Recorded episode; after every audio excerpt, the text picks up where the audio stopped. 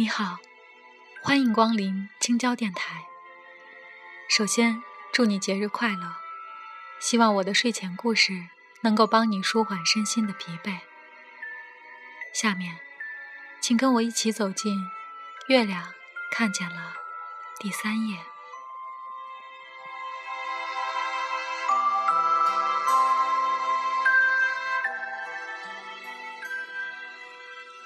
昨天。我路过繁华的巴黎，无意中看到了卢浮宫的陈列室里一位穿着简朴的老祖母。她看上去是个普通的平民。她跟随着管理员走进一间空荡荡的大厅，她执意要到这间陈列室来，决心不可动摇。为此，她跟这位管理员费了好一番唇舌。走进陈列室，他交叉着消瘦的手臂，四下打量着，神色严肃，仿佛在教堂里做礼拜。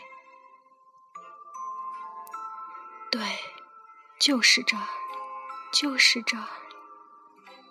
他盯住一个方向，一步步向王位走去。那是前度法王的宝座，上面铺着华贵的天鹅绒。还镶着金边，就是这儿，就是这儿。这时，他虔诚地跪下来，亲吻那紫色的天鹅绒。我能感觉到他的泪水正缓缓流过那苍老的脸庞。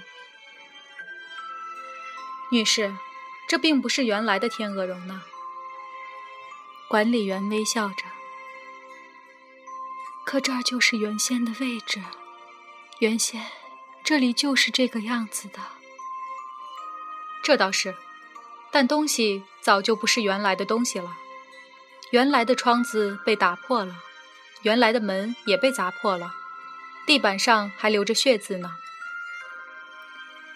可无论你怎么说，我的孙子就是在这张王位上死去的。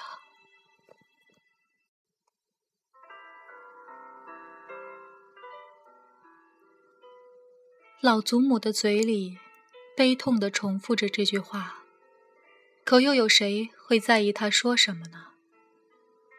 我想，他们没有再继续说什么话了，很快就离开了那间大厅。陈列室里，黄昏最后一缕光线也消退了，我的微光静静地照耀着王座上那张华贵的天鹅绒。说到这里，你一定想知道那位老祖母到底是谁吧？那就让我再给你讲一个故事好了。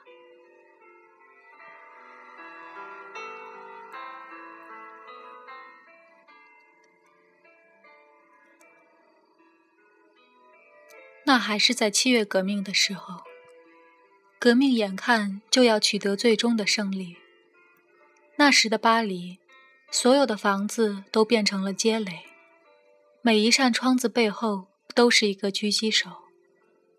人们正在猛烈攻打卢浮宫和杜伊勒里宫。进攻的人群中，甚至包括了女人和孩子。最后，他们取得了胜利，攻了进去。其中一个弱小的穷孩子，穿着破破烂烂的工装，也在进攻的人群中。敌人的刺刀在他身上戳了好几处致命的伤口，他终于倒了下去。而他倒下的地方，恰恰是那王座所在的位置。于是，战友们把他弱小的身体抬上了王位，用铺在王位上的紫色天鹅绒为他包扎伤口。那殷红的血，很快。浸透了那块只属于王族的紫色绒布，可以想象，这是一幅怎样的画面啊！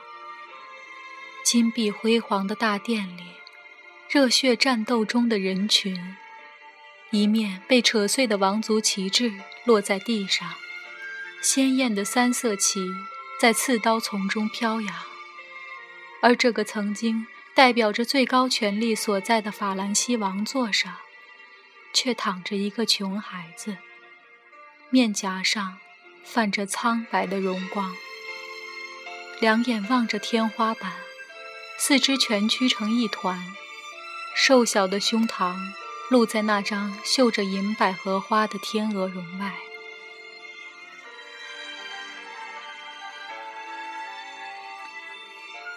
曾经有人在孩子当年的摇篮旁发出过这样的预言：他将死在法兰西的王座上。他的母亲因此心里一度充满了离奇的梦想，以为自己的孩子将是下一个拿破仑。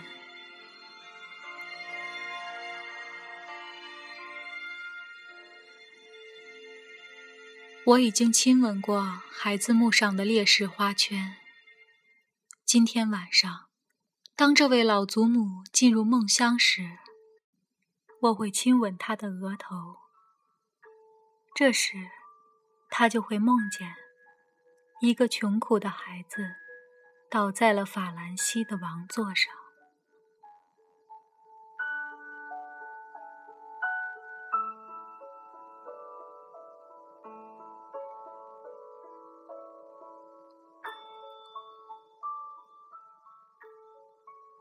故事结束了，晚安。